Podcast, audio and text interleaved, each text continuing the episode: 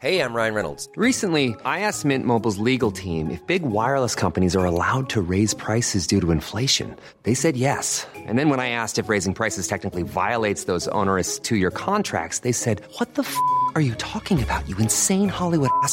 So to recap, we're cutting the price of Mint Unlimited from $30 a month to just $15 a month. Give it a try at mintmobile.com slash switch. $45 upfront for three months plus taxes and fees. Promo rate for new customers for limited time. Unlimited more than 40 gigabytes per month. Slows. Full terms at mintmobile.com. Everyone knows therapy is great for solving problems. But getting therapy has its own problems too. Like finding the right therapist, fitting into their schedule, and of course, the cost. Well, BetterHelp can solve those problems. It's totally online and built around your schedule. It's surprisingly affordable too. Connect with a credentialed therapist by phone, video, or online chat, all from the comfort of your home. Visit betterhelp.com to learn more and save 10% on your first month. That's BetterHelp H E L P. Burrow is a furniture company known for timeless design and thoughtful construction and free shipping, and that extends to their outdoor collection. Their outdoor furniture is built to withstand the elements, featuring rust-proof stainless steel hardware, weather-ready teak, and quick-dry foam cushions. For Memorial Day, get 15% off your Burrow purchase at burrow.com slash ACAST and up to 25% off outdoor. That's up to 25% off outdoor furniture at burrow.com slash ACAST. کلیفتون یه شهر کوچیک حدوداً 3000 نفره تو ایالت تگزاسه. از این شهرها که وقتی از در خونه میای بیرون تو کوچه خیابون بیشتر آدمو میشناسنت بعد باشون سلام علیک کنی. معمولا تو همچین جایی وقتی اتفاقی میفته خبرش خیلی زود همه جا پخش میشه. مثل اتفاقی که 14 اکتبر 1985 افتاد. اتفاقی که برای همچین شهری زیادی بزرگ و شوکه کننده بود. اونم برای کسی که خیلی ها تو شهر میشناختنش و براش ارزش قائل بودن.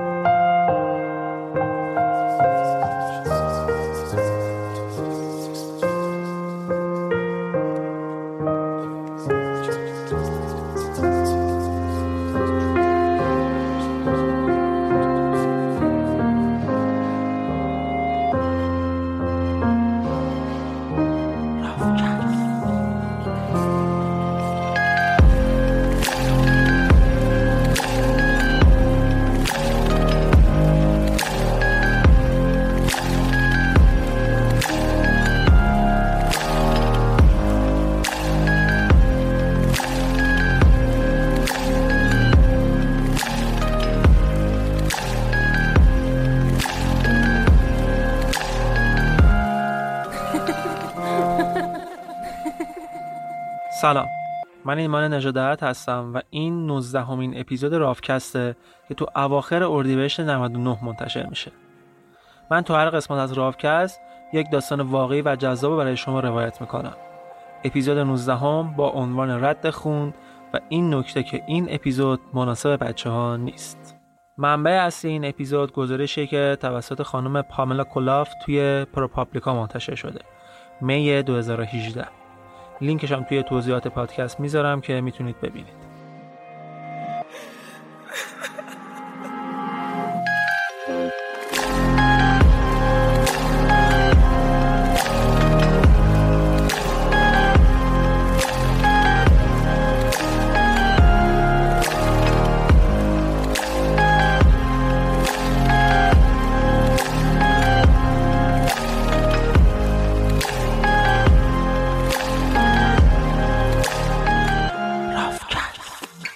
اسپانسر این قسمت از رافکست نتنگاره.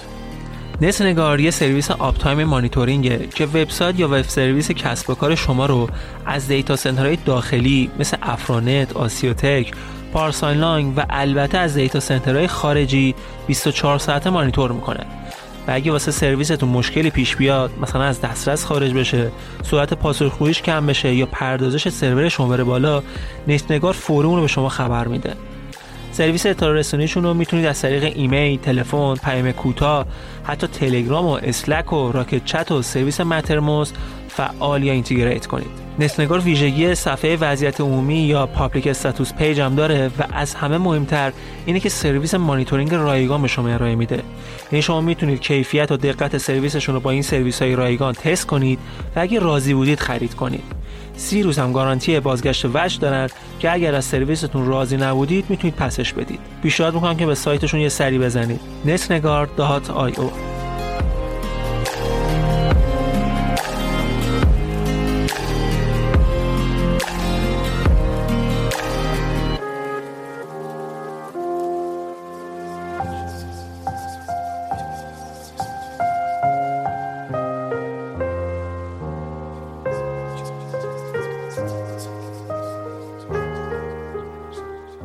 میکی برایان جز اون دسته از آدمای آن تایم رو برنامه بود. معمولا هنوز هوا روشن نشده از خونه می‌زد بیرون. ملکایش مدرسه با آجوره قرمز تو تنها تقاطع شهره که چراغ راهنما رانندگی داره. میکی همیشه اولی معلمی بود که می‌رسید مدرسه. خیلی هم محبوب بود. چه بین همکاراش چه بین دانش آموزا واسه همین وقتی سهشنبه صبح که سر کلش پیدا نشده بود معلمی که کلاسش روبروی کلاس میکی بود اومد یه سرکی بکشه تو اتاق میکی که ببینه چیکار داره می‌کنه که خبری ازش نیست. می‌بینی در اتاقش قفله. روز قبل طوفان شدید اومده بود. پیش خودش میگه خب حتما به خاطر طوفان دیرتر میاد سر کار. یا اومده و شاید تو بخش دیگه مدرسه است. ولی ساعت هشت که میشه یکم دلشوره می‌گیره. میره پیش مدیر مدرسه میگه فلانی هنوز نیومده ها در اتاقش قفله.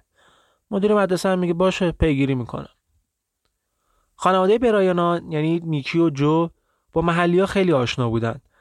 میکی 44 ساله یه بار دختر شایسته دبیرستان کلیفتان شده بود. همون دبیرستانی که جو الان مدیرش بود یعنی شوهرش. ولی یکم خجالتی بود با افراد زیادی ارتباط صمیمی آنچنانی نداشت. حتی با آدمای نزدیکش هم سعی می‌کرد یکم فاصلهش حفظ کنه. حالا برعکسش جو اجتماعی، خونگرم، خیلی زود صمیمی می‌شد با همه. تو مدرسه هم مثل میکی همه دوستش داشتن. با بچه ها فوتبال بازی می‌کرد سختگیری علکی نمی‌کرد. خلاصه عزیز دل همه بود اونجا. میکی و جو هم از موقعی که بچه بودن تو مدرسه ابتدایی همدیگه رو میشناختن. ولی قراره عاشقونهشون رو تقریبا 20 سال بعد که دانشجو بودن میذاشتن. کم کم رابطهشون جدی شد. سال 1969 با یه جشن خصوصی تو خونه پدری جو با همدیگه ازدواج می‌کنن. میکی زیاد از ازدواج تو کلیسا خوشش نمیومد زیاد مذهبی نبود. بعد از ازدواج هر دوشون تمرکزشون رو گذاشته بودن رو کارهای آموزشی. خیلی هم خوب همدیگه رو ساپورت می‌کردن. همراه همدیگه بودن. این حمایت رو حتی برای بچههایی هم که تو مدرسه دانش آموزه اینا بودن انجام می‌دادن. حتی خیلی وقتا پیش میومد که هزینه تحصیل بچههایی که وضع درست حسابی نداشتن خودشون می‌دادن. دوستاشون میگن اونا بیشتر شبیه یه تیم بودن که بیشتر وقتشون رو پیش بچه ها میگذروندن. کم پیش میومد تنهایی خلوت کنن. فقط شبا دست و دست می‌رفتن یه قدمی اطراف خونه می‌زدن. کلا زوج دوست داشتنی بودن خلاصه. فردای شب طوفان که میکی مدرسه نرفت مدیر مدرسه زنگ می‌زنه خونه برایان ها ولی کسی جواب نمیده. نگران میشه یکم زنگ می‌زنه خونه پدر مادر میکی. اونا هم خبری ازش نداشتن. آخرین بار روز قبلش میکی رو دیده بودن. ولی گفتن خب یه قراری می‌ذاریم که یه سر با هم دیگه بریم خونه میکی یه سری بهش بزنیم ببینیم کجاست چرا نیستش. بعد از اون میرن خونه میکی ولی هر چی در می‌زنن کسی در باز نمی‌کنه. یه نگاهی دور خونه میندازن می‌بینن در گاراژ بازه. ماشین میکی هم که تو خونه است. خب پس چرا در باز نمی‌کنه؟ مادر میکی کلید یدک داشت. در باز می‌کنه و میرن تو. مادر شروع می‌کنه میکی رو صدا زدن ولی جوابی نمی‌گیره. همزمان هم بقیه داشتن بقیه خونه رو میگشتن که یوهو صدای جیغ و گریه مادر میکی کل خونه رو پر می‌کنه. میرن تو اتاق می‌بینن در و دیوار اتاق خواب پر از خون تخت پر از خون وسط تخت هم بدن لخت میکی افتاده و پاهاشم از لبه تخت آویزونه.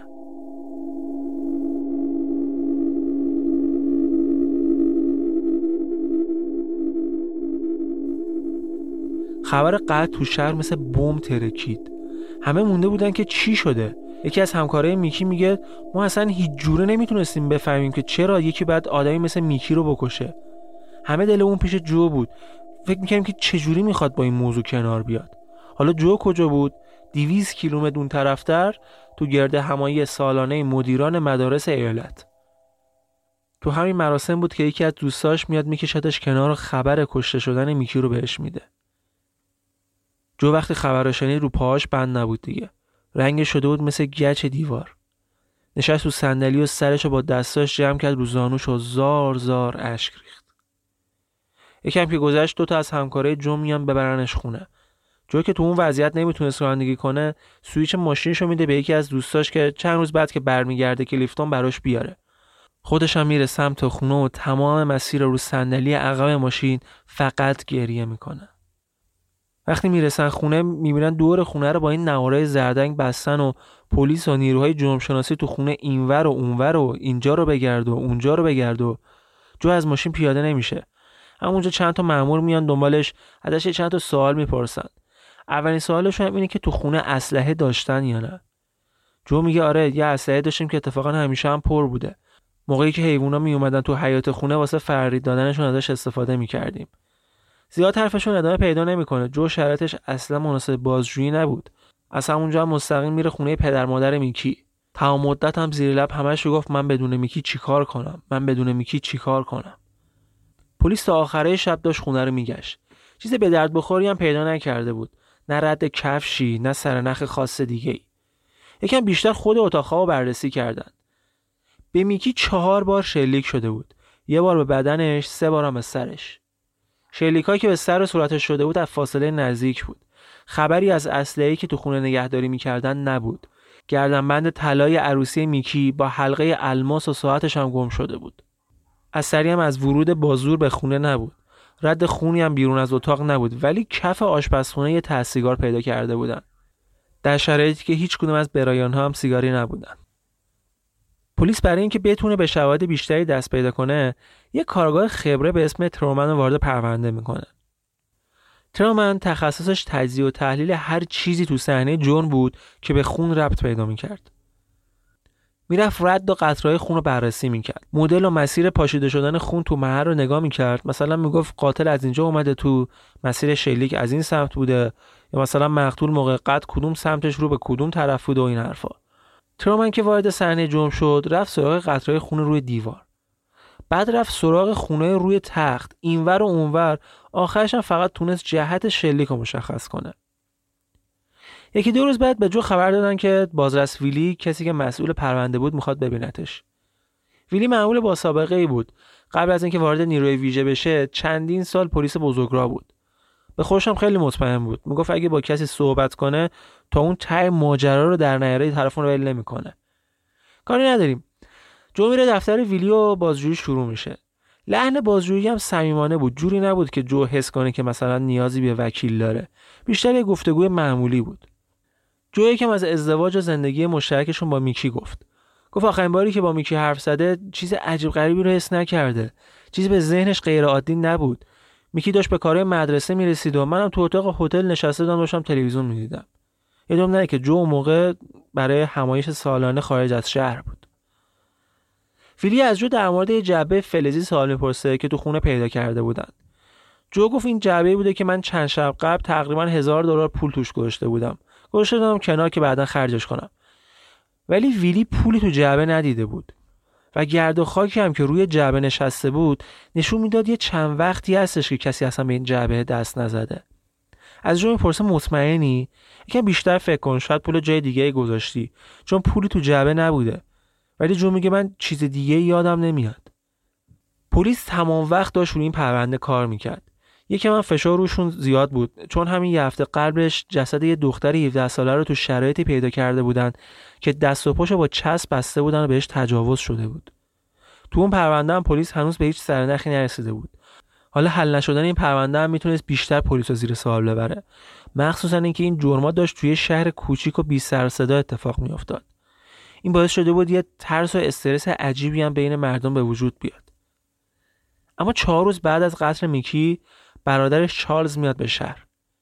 میکی و برادرش زیاد همچین رابطه خوبی با هم نداشتن. یه مدت خیلی طولانی بود که همدیگر رو ندیده بودن. ولی خود جو رابطه معمولی با برادر زنش چارلز داشت. حتی یه وقتایی می‌رفت مزه‌ای که چارلز تو کلیفتان داشت یه سری بهش می‌زد. اونجا بعضی وقتا اگه اصلا کار خاصی هم داشت کمکی بهش می‌کرد. الان هم که فهمیده بود چی سر خواهرش اومده خودش رسونده بود به کلیفتون. کلیفتون که میاد وقتی می‌بینه پلیس هنوز نتونسته به جایی برسه یکم شاکی میشه. بلند میشه خودش میره یه کارگاه خصوصی استخدام می‌کنه ولی در این مورد نه هیچی به جو میگه نه به پلیسا. جو هم همون روزی که چارلز میاد به شهر ماشینش رو از دوستش بعد از چهار روز می‌گیره و میده به چارلز که تو این مدت که حالا می‌خواد رفت آمد کنه ماشین هم زیر پاش باشه. چارلز هم با ماشین میره دنبال کارگاه خصوصی که استخدام کرده بود و یه چرخ تو شهر می‌زنن و در مورد پرونده یکم صحبت می‌کنن. چارلز در اون روز میگه ما همینجور که داشتیم میچرخیدیم یه جا وایسادیم هم یه هوایی بخوریم. همین که این کارگاه کفشش قبل از سوار شدن گلی شده بود. یکم تمیزش کنه. واسه من رفتم صندوق زدم بالا که ببینم چیزی پیدا می‌کنم که بدم این کفششو باش تمیز کنه یا نه. دیدم تو صندوق ماشین یه چرا قوه است. چرا قوه رو که یکم اینور اونور کردم دیدم چند تا لکه خون روی لنز چراغ ریخته. خیلی سریع برگشتیم سمت خونه برایان ها که داستان برای پلیسایی که تو خونه داشتن کار می‌کردن بگیم که دیدیم مثلا هیچ کس اونجا نیستش. واسه این مجبور شدیم با خود ویلی تماس بگیریم. اما این گزارشی که چارلز به ویلی داد اونو یه ذره به شک انداختش. پیش خودش می‌گفت چرا اینا مستقیما نیومدن از اول اداره پلیس؟ چرا وقتی رسیدن خونه برایان ها از تلفن خود خونه زنگ نزدن؟ از تلفن عمومی زنگ زدن؟ اصلا چرا بدون اجازه وارد خونه شدن؟ ویلی خودش میره ماشین یه جستجو می‌کنه یه بررسی می‌کنه. صندوق تمیز بود. هیچ اثری از گل و کثیفی کفش نبود. چرا قوه چند تا لکه قهوه‌ای رنگ روش بود که هنوز معلوم نبود خونه یا نه. اونو واسه تحقیقات میفرسته آزمایشگاه. ماشین هم پس میده به چارلز. دیگه ماشین رو توقیف نمی‌کنه. چارلز هم نزدیکای سه صبح بود که ماشین رو می‌ذاره جلوی در خونه برایان ها و میره فرودگاه که برگرده خونه خودش. تو این مدت هم هیچ کس در مورد این چیزایی که پیش اومده بود حتی یک کلام به جو نگفت. اما فردای این داستان جو زنگ می‌زنه به ویلیو یه چیز عجیب بهش میگه. میگه صبح ماشین رو برداشتم و راه افتادم سمت خونه مادرم. تو مسیر واسه بنزین زدن یه جا وایسادم. در صندوق عقبا که باز کردم کیف دستیمو تو صندوق دیدم با 850 دلار پول. میگه اون موقع یادم افتاد که پول تو جعبه رو برداشته بودم که با میکی مثلا بریم خرید کنیم. ولی به خاطر اتفاقی که افتاده بود اصلا فراموش کرده بودم که اینو بهتون بگم. جو که داشت اینا رو می‌گفت ویلی همش داشت به این فکر می‌کرد که موقع بررسی ماشین هیچ کیف دستی توی صندوق نبوده. اینجا بود که کم کم به جو شک می‌کنه. به خصوص وقت جواب آزمایش چرا قوام اومد. آزمایش تایید می‌کرد که اون لکه های قهوه خون بودن و گروه خونی اونم او بود. گروه خونی میکی تازه این همه ماجرا نبود. مسئول آزمایش میگه روی لنز چراغ قوه ذرات ریزی بود که مشابه ذرات گلوله اسلحه‌ای بوده که جو تو خونه نگه میداشت. ویلی دیگه مطمئن میشه که قاتل رو پیدا کرده. فردای اون روز جو برایان به اتهام قتل میکی برایان بازداشت میشه.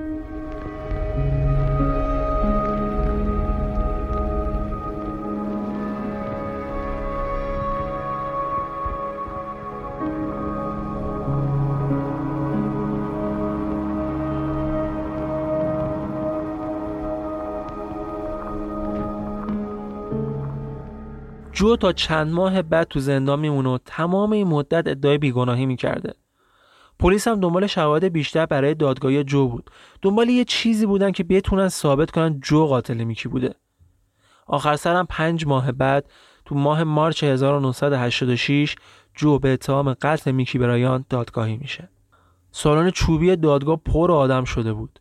همه می‌خواستن ببینن جو رو موقع محاکمه. برای خیلی اصلا باور کردنی نبود که آدمی به خوبی جو همچین کاری کرده باشه. جو مدیر مدرسه بود خرج تحصیل کلی دانش آموز رو می‌داد. تو کوچه خیابون همه دوستش داشتن. حالا همچین آدمی تو جایگاه متهم نشسته و متهم به قتل همسرش شده. وکلای جو البته این محبوبیت جو رو یه نکته مثبت می‌دونستن. و اینکه یه نکته مثبت دیگه هم این بود که خیلی از اعضای هیئت منصفم خودشون جو رو میشناختن که می‌تونستن به بیگناهی اون رأی بدن. اما تو دادگاه به جای یه دادستان دو تا دادستان بودن. دادستان ویژه دوم رو چارلز برادر میکی استخدام کرده بود. معمولا تو شهرهای کوچیک که جرم و جنایت زیاد اتفاق نمیافته مرسوم نیست که خانواده شاکی بخواد دادستان ویژه استخدام کنه. و اینکه خود این قانون استخدام دادستان هم ایالت به ایالت فرق می‌کنه. بعضی از ایالت ها اصلا همچین قانونی ندارن. ولی به هر حال چارلز تونسته بود این کارو بکنه. کاری نداریم. تو دادگاه هیچ شاهد یا مدرک محکمی نبود که بتونه جو رو به صحنه جرم مرتبط کنه. به جز همون چراغ قوه که اثر انگشت جو هم روش بود. جو اینکه این چراغ قوه مال اونه رو هیچ وقت انکارم نکرد. گفت اینو من همیشه تو اتاقم نگه می داشتم ولی نکته مهم اینجا بود. که همین اثر انگشت جو روی چراغ قوه ثابت می‌کرد که اون قاتله. بازسویلی تو دادگاه شهادت داد که روی این چراغ قوه هم خون میکی هست و هم ذرات گلوله اسلحه جو. کسی هم که تو آزمایشگاه روی موضوع کار کرده بود هم میاد و همین شهادت رو میده. ولی عجیب بود که وکلای جو کار خیلی خاصی برای رد این مدرک انجام نمی‌دادن. مثلا شاید می‌تونستن بگن که چجوری میشه که ذرات روی چراغ قوه موقع بیرون اومدن قاتل از خونه و بعد از اون یک هفته توی صندوق ماشین در حال حرکت هنوز سر جاشون مونده بودن. یه سری شواهد دیگه هم بود که پرونده رو یکم پیچیده تر می‌کرد. مثلا چند تا تارمو تو صندوق ماشین جو بود که نه متعلق به جو بود نه متعلق به میکی. سیزده تا رد توی اتاق خواب و حموم خونه پیدا کرده بودن که مال هیچ کدوم از برایان ها نبود. حتی اثر دستی هم روی تاج تخت خواب بود که مال اونا نبود. ولی به جاش گیر داده بودن به یه جفت دستکش که تو ماشین جو بود. سعی می‌کردن این دستکش ها رو یه جوری به ماجرای قتل ربط بدن. ولی یه نکته خیلی خیلی مهم این وسط این بود. چجوری جو می‌تونسته توی یه شب همزمان هم توی هتلی 200 کیلومتر اون طرفتر باشه هم تو خونش باشه و میکی رو کشته باشه؟ جو شب قبلش با میکی از اتاق هتل تلفنی حرف زده بود. صبحش هم که تو کنفرانس بود. کلی هم که شاهد داشت. حالا ویلی و داستانا باید همه رو قانع می‌کردن که جو 200 کیلومتر تو طوفان رانندگی کرده تازه با چشم ضعیفش که تو شب درست نمی‌دید اومده به شهر میکی رو کشته چرا قوه هم با خودش برده گذاشته تو صندوق عقب ماشین رو برگشته هتل. صبحم خیلی شاد و خوشحال و خونسر تو همایش حاضر شده و حتی یک شاهد هم برای این موضوع نبوده. روز چهارم دادگاه چارلز برادر میکی تو دادگاه حاضر میشه. دادستانا خیلی تلاش کردن که مثلا اونو یه برادر دلسوز و مهربون نشون بدن که این همه را اومده اینجا و خودش یه کارگاه خصوصی استخدام کرده که دنبال قاتل خواهرش بگرده و این حرفا. چارلز میگه من وقتی کارگاه خصوصی گرفتم اصلا به جو مشکوک نبودم که.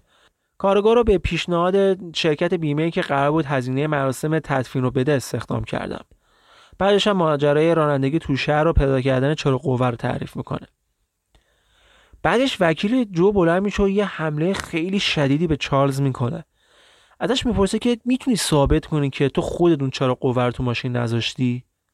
چارلز ششاش گرد میشه اصلا. میگه چی میگی؟ من فقط چیزی که دیدم و دارم تعریف می‌کنم.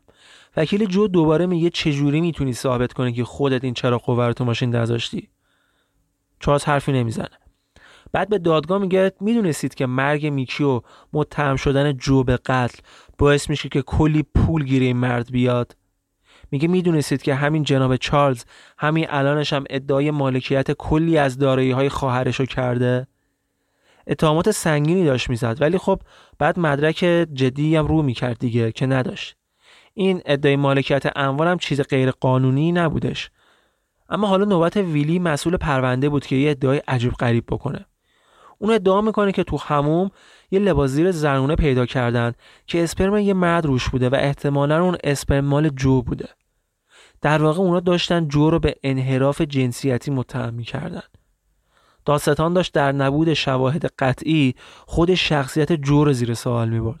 حتی ویلی در مورد تحصیگاری هم که تو آشپزخونه پیدا کرده بودن برگشت گفتش که اون تحصیگار به کفش من چسبیده بود. بعد از بیرون که اومدیم تو مثلا از تای کفشم کنده شده افتاده تو خونه. برای شاهدم دارم معاونم شاهده. اتفاقا معاونش هم حرفش رو تایید می‌کنه. حالا راست و دروغش معلوم نیست. بعد این ادعا وکیل جو یه شاهد جدید رو میاره دادگاه.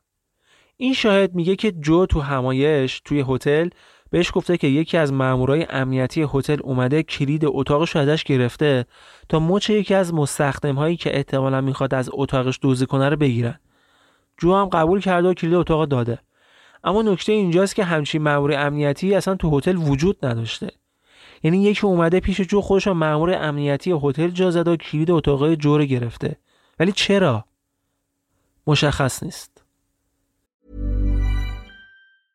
Mother's Day is around the corner. Find the perfect gift for the mom in your life with a stunning piece of jewelry from Blue Nile. From timeless pearls to dazzling gemstones, Blue Nile has something she'll adore. Need it fast? Most items can ship overnight. Plus, enjoy guaranteed free shipping and returns. Don't miss our special Mother's Day deals. Save big on the season's most beautiful trends. For a limited time, get up to 50% off by going to Blue Nile.com. That's BlueNile.com. Hey, I'm Ryan Reynolds. Recently, I asked Mint Mobile's legal team if big wireless companies are allowed to raise prices due to inflation. They said yes. And then when I asked if raising prices technically violates those onerous two year contracts, they said, What the f are you talking about, you insane Hollywood ass? f- So to recap, we're cutting the price of Mint Unlimited from $30 a month to just $15 a month. Give it a try at mintmobile.com slash switch. $45 upfront for three months plus taxes and fees. Promo rate for new customers for limited time. Unlimited more than 40 gigabytes per month. Slows. Full terms at mintmobile.com. هیچ کس نتونست کوچکترین مسئله ای رو تو دوران زندگی زناشویی جو و میکی علیه جو پیدا کنه. نه خشونتی، نه بدرفتاری. تازه برعکس جو واقعا عاشق میکی بود. هیچ انگیزه ای برای قتل نمی‌تونست داشته باشه. یکی از دانش آموزای دبیرستانی که جو مدیرش بود میگه اون انقدر وظیفه شناس و مهربون بود یه بار وقتی من و چند نفر دیگه یکی از کلاسای مدرسه رو پیچونده بودیم که بریم دریاچه واسه تفریح جو 25 کیلومتر پشت سر ما رانندگی کرد تا بیاد با ما حرف بزنه و نصیحتمون کنه هر کسی دیگه جای اون بود شاید همون موقع زنگ می‌زد به خانواده هامون یا حداقل گوشمون رو می‌گرفت میپیچوند یه جریمهمون می‌کرد. ولی جو حتی داستان به پدر مادرامون هم نگفت. همکار دبیرستانش میگه جو نه آدم خشنی بود نه آدم بی‌حوصله ای که بخواد یهو مثلا جنون بهش دست داده باشه که همچین کاری کرده باشه. می‌گفت تو تمام مدتی که جو رو می‌شناسه جز مهربونی و رفتار خوب چیزی ازش ندیده. اما تو دادگاه تمام سعیشون رو داشتن می‌کردن که جو رو یه همجنسگرا معرفی کنن. اینم دقت کنید که ماجرا مربوط به دهه 80 جامعه هنوز خیلی با موضوع همجنسگرایی اوکی نبود. مخصوصا شهری مثل کلیفتون که مردم سنتی تر بودن و این تبعات بدی رو برای جو داشت. اکثر مردم شهر هم که مذهبی جو هم که خودش مدیر مدرسه این باعث شده بود خیلی از خانواده تحت تاثیر این اتهامات نگران بچه هاشون بشن و یواش یواش احساسات مردم نسبت به جو تغییر کرد. اون خونگرمی و خوش برخوردی که از جو تو ذهن مردم بود جوشو به یه مرد همجنسگرای منحرفی داد که احتمالا همسرش رو به قتل رسونده. حساسیت ها انقدر زیاد شد که صمیمیتی که جو موقع برخورد با مردم داشت و حتی دست دادناشو گذاشتن رو حساب انحراف و تعرض و این حرفا. بگذاریم. جو با وسیقه 50 هزار دلاری موقتا از زندان آزاد میشه. میره خونه مادرش. توی این مدت هم ویلی و دادستان ها تمام تمرکزشون رو گذاشته بودن رو تفتیش زندگی شخصی جو که بتونن انحراف جنسیتیش رو ثابت کنن. جو که تا قبل این داستان یه مرد فعال اجتماعی بود زندگیش خلاصه شد تو رفت آمد بین خونه مادرش و دفتر وکلاش و آماده شدن برای دادگاه بعدی. هر از گاهی هم که به خونه خودش تو کلیفتون سر می‌زد همسایه ها زیاد روی خوش بهش نشون نمی‌دادن. اوضاع بدتر هم شد. به خاطر ادعایی که چارلز روی اموال میکی کرده بود جو نمی‌تونست از حساب مشترکی که با هم داشتن هزینه‌های وکیل و چیزای دیگر رو بده. و از همه بدتر اینکه به خاطر همین حرف و حدیثای پیش اومده هیئت مدیره مدرسه تصمیم گرفت که جو رو بذاره کنار. و این درست لحظه ای بود که زندگی اون به طور کامل زیر و رو شد. همسرش از دست داده بود حرفه و کارش از دست داده بود و دیگه هیچ ارج و قربی هم توی اجتماع نداشت. یه درمونده واقعی. اما چند ماه بعد دادگاه به خاطر نبود شواهد کافی محکومیت جو رو لغو کرد. ولی اتهام رو روش بر نداشتن. جو هنوزم متهم به قتل میکی بود. ولی تا زمان جمعآوری شواهد و مدارک کافی آزاد بود اما حق خروج از شهر رو نداشت. این شرایط تا تابستون سه سال بعد از قتل میکی و وقتی که دادگاه جدید جو برگزار بشه کش پیدا کرد. تو تمام روزی که دادگاه طول کشید کاملا مشخص بود که چقدر همه نسبت به جو بدبین شدن. از 36 نفری که قرار بود به نفع جو شهادت بدن فقط 5 نفرشون مونده بودن. نگرانی مردم بیشتر این بود که جو بخواد از شهرتش استفاده کنه که خودش رو تبرئه کنه. دادستانا هم مثل سری قبل روند دادگاه همونجوری پیش بردن. دوباره بحث چراغ قوه و لباس زیر رو مطرح کردن. اما این بار یه شاهد جدیدم آوردن. کی؟ ترومن ترومن همون پلیسی بود که تخصصش روی بررسی آثار خون توی صحنه جرم بود. اون با قاطعیت می‌گفت که چرا قوه لحظه وقوع جرم تو دست قاتل بوده و قاتل قبل از اینکه از خونه بیاد بیرون لباساشو کاملا عوض کرده و خوشام تمیز کرده. اونم مدعی بود که به نظرش جو بوده که میکی رو کشته. دادستان هم برای حمایت از حرفای ترومن از تجربه 20 ساله اون توی نیروی پلیس و آموزشش تو زمینای خون و این حرفا گفت. اما هیئت منصفه و قاضی یه چیزی رو نمی‌دونستن. اینکه تجربه ترومن تو زمینه بررسی رد خون محدود به دوره آموزشی 40 ساعته بود که فقط چهار ماه قبل از قتل میکی اونو گذرونده بود. دادستان واسه برنده شدن تو دادگاه نیاز داشت که چرا قوه رو یه جوری به صحنه جرم رد بده و ترومن خیلی خوب این کارو کرد. اون تونست دادگاه رو قانع کنه که رد خون روی چرا قوه نشون میده که قاتل از نزدیک به مقتول شلیک کرده و لحظه شلیک هم چرا قوه تو دستش بوده. دلیل اینکه رو خود دسته چرا قوه هم ردی از خون نیست واسه اینه که دست قاتل بوده.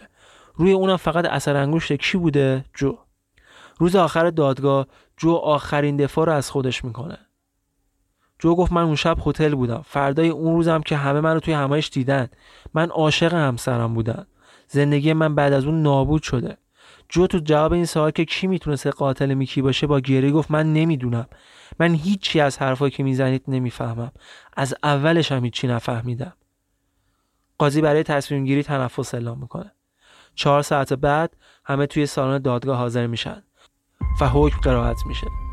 جو برایان همسر میکی برایان گناهکار و به 99 سال حبس محکوم میشه. جو در سکوت محض. مثل وکلاش و مثل هر کس دیگه که به بیگناهی اون ایمان داشتن.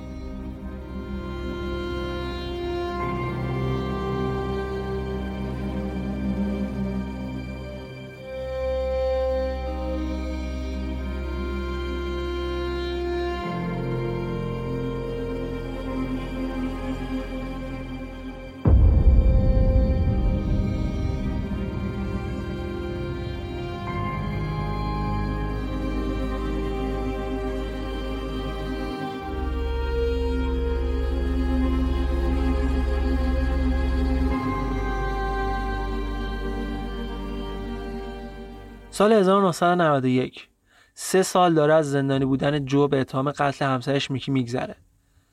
درخواست تجدید نظر اولش هم تو دادگاه رد شده. همین موقع بود که یه روزنامه نگار محلی به اسم اسمیت به ماجرا علاقه پیدا می‌کنه. اسمیت دورادور جو رو میشناخت توی محل زندگی می‌کردن. حتی قبل از دادگاه آخر جو همدیگر دیده بودن. در واقع اسمیت تنها کسی بود که تو دوران قبل از محکومیت جو باش حرف زده بود. اونا همسرش ته دلشون هیچ وقت باور نکرده بودن که جو واقعا قاتل باشه. واسه همین شروع می‌کنه به جمع کردن اطلاعات از پرونده. هم پرونده جو هم پرونده اون دختر جوونی که بهش تجاوز کرده بودن و با دست و پای بسته پیداش کرده بودن. یادتونه که یک هفته قبل از قتل میکی جسدش رو پیدا کرده بودن. اسمیت اول میره سراغ خانواده اون دختره. هنوز قاتل دخترشون دستگیر نشده بود. پدر مادرش می‌گفتن ما کلا دیگه امیدی به پلیس نداریم. اصلا فکر نمی کنیم که پلیس پرونده رو دنبال کرده باشه دیگه. اونا احتمال می‌دادن که ممکنه یه ارتباطی بین قتل دخترشون و کشته شدن میکی باشه. اسمیت ازشون اجازه می‌خواد که یه مقاله در مورد قتل دخترشون و میکی بنویسه. اگرم شد توی یه برنامه تلویزی در مورد این پرونده ها صحبت کنه. خانواده دختره قبول می‌کنن اما در مورد پرونده جو بعد قبلش با خودش مصاحبه می‌کرد. از اون طرف هم جو خبر بهش رسیده بود که اسمیت نامی می‌خواد باهاش مصاحبه کنه. اتفاقا استقبالم کرد. وقتی این خبر رو شنیده بود می‌گفت خدا بالاخره دعای منو شنیده. می‌خواد یه کاری برام بکنه. اسمیت برای مصاحبه قبلش باید با پلیس کلیفتون هماهنگ می‌کرد. اون موقع رئیس پلیس شهر که از دوستای خود اسمیت بود. موضوع رو باش در میون می‌ذاره. اونم بهش اجازه میده که قبل از مصاحبه یه یکی دو روزی بتونه پرونده قتل رو بررسی کنه. اسمی تو بررسیاش متوجه میشه که تو این پرونده سرنخهای مهمی هستش که اصلا بهشون اهمیت داده نشده. مثلا شب حادثه نزدیکی خونه برایانا دو تا موجب سابقه دار دیده بودن که یکیشون حتی سابقه سرقت مسلحانه و تعرض به حریم شخصی رو داشت. یا تحصیلگاری که تو خونه پیدا کرده بودن. اسمیت واقعا تعجب می‌کنه چه جوری میشه که همچین چیزای مهمی نادیده گرفته باشه. انگار پلیس فقط می‌خواست هر جور شده یکی این وسط محکوم کنه و پرونده رو ببنده. میره زندان. میره زندان و با جو ملاقات می‌کنه. جو از همون اولش یه ارتباط خوبی باش برقرار می‌کنه. انگار با یه رفیق قدیمی نشسته داره صحبت می‌کنه. اسمت از جو در مورد قتل همسرش پرسید. از چرا قوه؟ از اینکه به نظرش چرا نقش چارلز انقدر تو دستگیریش زیاد بود؟ جو میگه اون چرا قوه مال من بوده ولی من هیچ وقت اونو تو ماشینم نداشتم. نمی‌دونم هم چرا چارلز انقدر پنهان کاری می‌کرد. جو می‌گفت پلیس به جای اینکه دنبال صاحب اثر انگشتایی که تو خونه من پیدا شده بگرده یا دنبال این باشه که بفهمه اون تحصیگار مال کی بوده اومدن سراغ منو بیدلیل منو متهم کردن. بعد از زندگیش دوران زندان برای اسمیت گفت. اونجا تو زندان یه کار دفتری بهش داده بودن. حتی شده بود معلم زندانیا بهشون درس می‌داد. می‌گفت هر سه ماه یک بار می‌تونم فقط پنج دقیقه با خانوادم صحبت کنم. وقتی دوباره در مورد میکی صحبت کرد چشاش پر اش شد. گفت میکی همه زندگی من بود. من هر روز آرزوی مرگ می‌کنم. به خاطر این دردی که دارم می‌کشم به خاطر اینکه حس می‌کنم بازیجه شدم این وسط. از این حسی که دارم شرمسارم. بیعدالتی که یقمو گرفته حالمو داره به هم می‌زنه. مصاحبه نزدیک چهار ساعت طول کشید. وقتی اسمیت داشت برمیگشت تو ماشین یکی از نگهبانه بهش گفتش که بیشتر خود ما هم اینجا فکر می‌کنیم جو بیگناهه اون خوش اخلاق ترین زندانی که من تا حالا دیدم. اسمیت تصمیم گرفت که خودش تحقیقات ادامه بده. رفتش سراغ اون دوتا سابقه داری که شب قتل نزدیک خونه برایان ها بودن. فهمید که پسر یکیشون تو همون مدرسه درس می‌خونه که میکی تدریس می‌کرد. تونست خونش رو پیدا کنه. حتی سراغ سطل آشغال خونش هم رفت که شاید بتونه یه تحصیلگاری چیزی ازش پیدا کنه بلکه بشه با تحصیلگار خونه برانها متقاعدش داد. یه بار یه روز که هوا یکم مثل شب قد طوفانی شده بود برمیداره یه تحصیلگار میندازه زمین و هی روش راه میره. که مثلا ببینه ویلی بازپرس پرونده چجوری میگه این تحصیلگار تای کفشش چسبیده. ولی هر دفعه دو سه قدم که راه می‌رفت تحصیلگار از تای کفشش جدا میشه اسمیت مرتب سرنخهایی که پیدا می‌کرد و رئیس پلیس شهر همون دوستش می‌گفت. ولی اون زیاد اهمیت نمی‌داد. بیشتر تمرکزش رو پرونده اون دختر 17 ساله بود. یه بار حتی از این پرونده یه سرنخ خیلی مهم به اسمیت داد. بهش گفت که مزنون اصلی این قتل افسر پلیسی به اسم دانلپ بوده که بعد از قتل یهو میاد استعفا میده و یک ماه بعدم کلا از شهر می‌ذاره میره. میگه که اون حتی تو گکسنیاش هم سابقه آزار اذیت زنها رو داشته. هرچی بیشتر که میگذشت اسمیت شکش به ناکارآمدی پلیس و اشتباهاتش تو پروندهای مختلف بیشتر می‌شد. حسابی هم کنجکاو شده بود. میره سراغ اینکه رد دانلپ رو بگیره. آخر هم پیداش می‌کنه. اون انتقالی گرفته بود به اداره پلیس چند تا شهر اونورتر. اسمی شروع می‌کنه نامنگاری با دانلپ و خیلی جدی در مورد قتل اون دختر و اینکه مزنون پرونده بوده داشت می‌پرسه. دانلپ خیلی سرسری جواب نامه‌هاشو می‌داد. زیر بار اینکه مظلوم بوده ولی نمی‌رفت. بعد این مدت هم که دیگه اصلا کلا نامه های اسمیت جواب نداد. تا شد سال 1996 که پرونده دانلب دوباره به جریان میفته و یه مدت بعد جسد حلقاویز شده اون تو گاراژ خونش پیدا میشه. خودکشی کرده بود. جسدش هم دوست دخترش پیدا می‌کنه و به پلیس خبر میده. تحقیقات تا سال 1999 ادامه پیدا می‌کنه. تا یه شاهد جدیدی پیدا میشه که دانلب پیشش به قتل اون دختر جوان اعتراف کرده بوده. دیگه وارد جزئیات نمیشم. فقط اینکه همون ساعت دانلب رسما در پرونده قتل اون دختر جوان گناهکار شناخته میشه. گفتم سال 1999 بیشتر از ده سال داره از قتل میکی برایان میگذره و جو برایان هنوز تو زندانه. تنها چیز جدیدی که بهش رسیده بودن این بود که اسمیت از رئیس پلیس شنیده بود که دانلب پیش یکی از دوستاش گفته که با میکی برایان رابطه داشته. حتی گفته بود شب قتل میکی اون دوتا چند ساعتی هم با هم بودن. البته مشخص نیست این حرف اصلا درست باشه. ولی اسم تنها کسی بود که هنوز می‌خواست ثابت کنه که جو بیگناهه. ولی این تحقیقات نه راحت بود نه سرعت آنچنان بالایی هم داشت. سال به سال داشت میگذشت و هنوز هیچی به هیچی. سال 2002 و جو هنوز توی زندانه. اسمیت معتقد بود که تمام این قضایا به خاطر ناکارآمدی سیستم بررسی پزشکی قانونی توی اون دهه بوده. مخصوصا به خاطر نبود آزمایشات دی ای تو اون دهه این پرونده با حدس و گمانهای سرسری پلیس از روی نحوه پاشیده شدن خون رو دیوار و لباسه مقتول پیش رفته بود. اونم فقط با 40 ساعت آموزش. تازه اواخر دهه 80 بود که آزمایش دی ای تک و توک یه جایی داشت انجام می‌شد. وکلای جو خیلی سعی می‌کنن که بتونن این آزمایشات رو روی پرونده هم انجام بدن ولی بالا دستی ها هیچ جوره قبول نمی‌کردن. اونا جو رو تو رده مجرمای خطرناک قرار داده بودن. معمولا واسه همچین مجرمای زیاد همکاری نمی‌کردن. بعدا جو یه نامه برای اسمیت می نویسه میگه اسمیت حس می‌کنم دارم ویرون میشم. با اینکه تو زندان خوشرفتاری کردم بازم نتونستم حتی یک روز فقط یک روز مرخصی بگیرم. تاریخ این نامه نهم اکتبر 2010 بوده. چند روز مونده به 25 مین سالگرد قتل میکی برایان. اسمیت میگه من بعد از خوندن این نامه به قدری ناراحت و عصبانی شده بودم که تا چند روز فقط خودخوری می‌کردم. جو هفتاد سالش شده بود. من هیچ کاری هنوز نتونسته بودم براش انجام بدم. اوضاع جسمانی درست درمونی هم نداشت. نارسایی قلبی پیدا کرده بود. چند بارم کارش به بیمارستان کشیده بود. تو نامش گفته بود برای دومین بار تو قلبش باتری گذاشتن. از همه بیشتر این ناراحتش می‌کرد که جو تای نامش از اسمیت به خاطر تمام تلاشهایی که کرده بود تشکر کرده. تا اون سال دو بار درخواست افر مشروط جورت شده بود. با اینکه یکی از خوشرفتارترین زندانیان زندان ایالتی تگزاس بود. ولی هیچ وقت مشخص نشد که کی با درخواستش مخالفت می‌کرده. همون سالی که از اقوام جو میاد و وکالتش رو به عهده می‌گیره. پرونده رو دوباره جریان میندازه. این دفعه اون درخواست بررسی دی ای رو میده. ولی از اونجایی که قتل تو خونه خود جو اتفاق افتاده بود خب طبیعتا دی ای اونو همه جا می‌شد پیدا کرد. مگر اینکه می‌تونستن دی ای یک غریبه رو روی تحصیگار چرا قوه یا اون لباس زیر لعنتی پیدا کنن. ولی بررسی ها به هیچ نتیجه نرسید. هیچ دی ای پیدا نشد. در واقع نک نباشه ها بعد اون همه سال زیاد قابل بررسی نبودن این مدارک. ولی یه نتیجه شوکه کننده داشتن این آزمایش ها می‌دونی چی بود؟ این بود که لکه های قهوه‌ای روی چراغ قوه ممکن بود اصلا خون نباشن.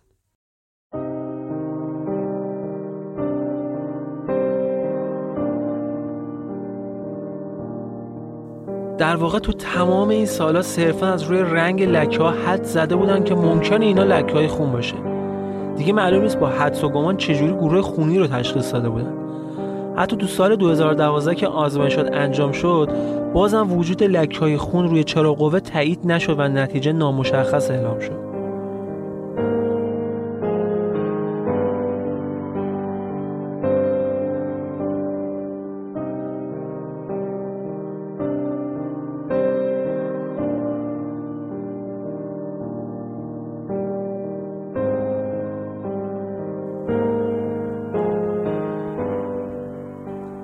نویسنده میگه من برای اینکه داستان تحلیل رد خون بیشتر درک کنم خودم رفتم توی یکی از این کلاسایی که در مورد تحلیل آنالیز رد خون بود. این کلاس ها هنوزم بعد این همه سال به صورت 40 ساعته برگزار میشه. میگه توی این کلاس ها آموزش می‌دادن که از روی الگوی پاشش خون مثلا بشه تشخیص داد که مقتول کجای اون مکان بوده قاتل از کدوم سمت به شیلی کرده. مثلا الگوی خون بیزی شکل نشون می‌دادن که کسی که زخمی شده تلو تلو خوران داشته حرکت می‌کرد و این حرفا. نویسنده میگه استادی هم که مسئول آزمایش ما بود خودش یکی از با سابقه ترین افراد تو زمینه جرم شناسی و بررسی صحنه جرم بود. میگه وقتی من پرونده جوربش نشون دادم و شواهد و عکسایی از لکه های خون دید اصلا نمی‌تونست باور کنه که ترومن همچین تحلیلی از این مدارک کرده باشه. اون اصلا از اساس این نظریه رو که لکه های خون نشون می‌داده چرا قوه موقع قتل دست قاتل بوده رو رد کرد. گفت وقتی سرنخ های مهمتری مثل فیلتر سیگار و اثر انگشت روی تخت هست نیازی نیست که لکه های خون به عنوان مدرک اصلی بررسی بشن. و این دقیقا نقصی بود که تو سیستم وجود داشت. خیلی از قاضی ها تا قبل از مطرح شدن آزمایش های دی ای به جای اینکه بیطرفانه قضاوت کنند ملاکشون گزارش های تحلیلی رد خون صحنه جرم بود. این شیوه قضاوت بارها بارها افراد بیگناهی را برای ده 15 سال حتی به جرم قتل رای زندان کرده بود. مثلا یه بار یه مردی تو دهه 90 وقتی از تماشای بازی بیسبال برمیگرده خونش می‌بینه همسرش غرق خونه. پلیس وقتی میاد صحنه رو بررسی می‌کنه خود اون مرد رو متهم می‌کنه به قتل. با اینکه موقع قتل تو استادیوم مسابقه بوده حتی بلیتش هم داشته. خیلی جالبه که تو دادگاه هم گناهکار شناخته میشه. و تا ده سال بعد که بیگناهی ثابت بشه اون تو میمونه. و تنها مدرکی هم که علیهش بود رد خونی بود که موقع بغل کردن جسد همسرش و لباسش مونده بود. کاری نداریم. برگردیم سراغ پرونده جو.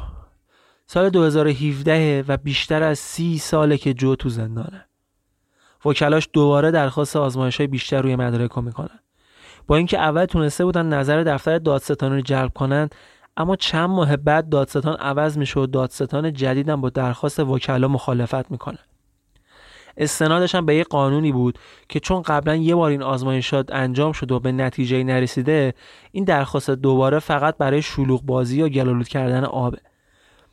ولی وکلای جو ویلکن نبودن. میرن سراغ قاضی که سی سال قبل ریاست هر دو تا دادگاه جو رو به عهده داشت.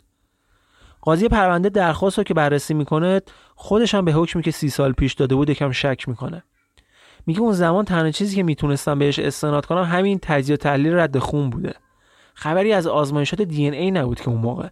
واسه همین شخصا دستور انجام آزمایشات رو صادر می‌کنه. ولی دفتر دادستانی بیخیال نمی‌شد. تونستن این دستور قاضی رو ببرن دادگاه تجدید نظر تگزاس تا دوباره بررسی بشه. و این خودش دوباره ماها زبان می برد. جوی 77 ساله تا سال 2018 هفت بار درخواست آزادی مشروطش رد میشه.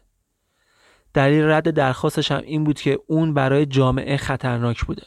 در شرایطی که تو سی سال گذشته جو یکی از خوشرفتارترین زندانیا بود. تازه شرایط جسمانیش هم انقدر بد بود که چهار قدم راه می‌رفت به نفس نفس زدن میافتاد. این درخواست مجدد آزمایش دی ای شاید آخرین شانس جو بود تا اگر واقعا بیگناه باشه این آزمایشات بتونه اینو ثابت کنه. اسمیت خبرنگار میگه آخرین باری که رفتم زندان ملاقات جو سال 2018 بود. معلوم بود که حال روز خوبی نداره. نارسایی قلبیش خیلی اذیتش می‌کرد. مثل سی سال پیش رفتم دوباره نشستم پیشش یکم با هم دیگه حرف زدیم.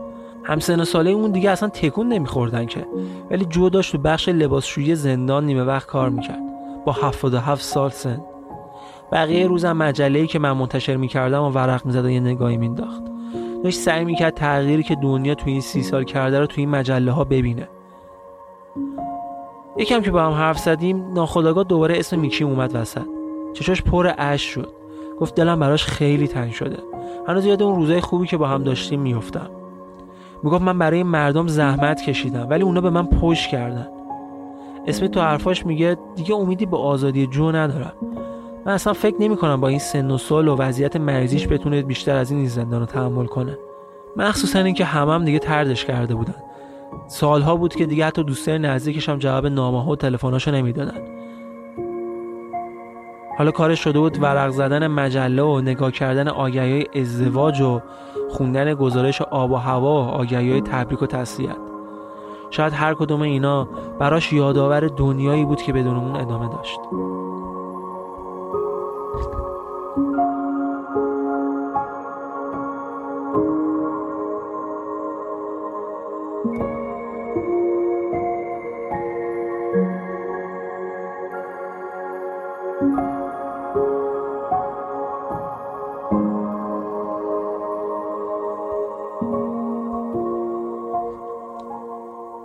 وکلای جو درگیر همین درخواست بودن که سر کله ترامن پیدا میشه.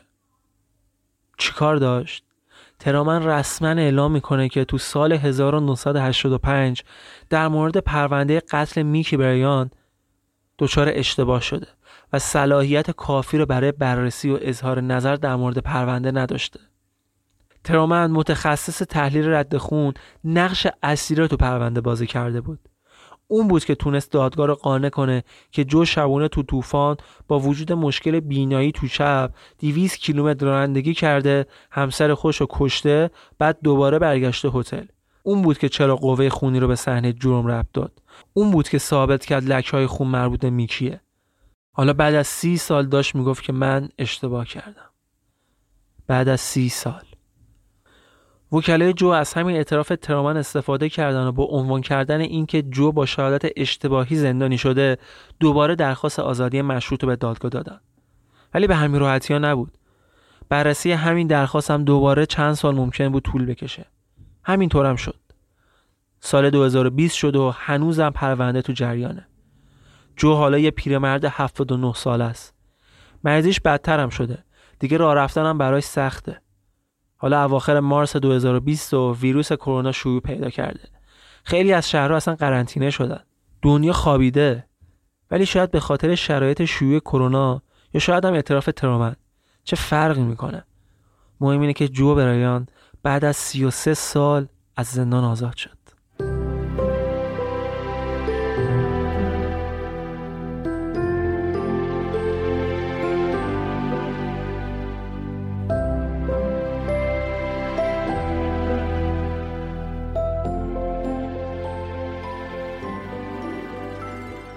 البته آزادی جو به صورت مشروطه.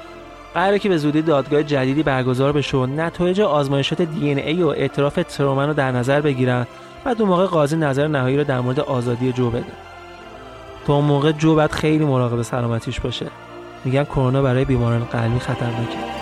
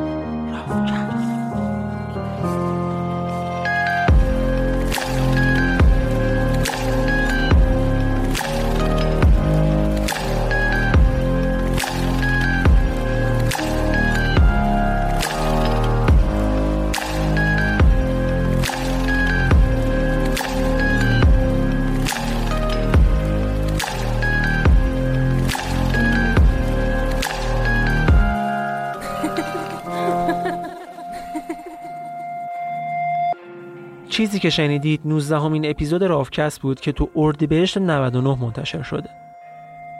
رافکست رو تو شبکه های اجتماعی مختلف توییتر، اینستاگرام و تلگرام دنبال کنید. نقد و نظر و پیشنهاد و انتقادی هم اگه داشتید به من بگید. سایت رافکست هم حتما حتما دنبال کنید. مطالب تکمیلی رو توی سایت منتشر می‌کنم. و اینکه اگر از شنیدن این اپیزود لذت بردید به دوستانتون هم معرفیش کنید. مرسی از شما و مرسی از اسپانسر این قسمت از رافکست نتنگار ممنون که تا پایان ما من همراه بودید.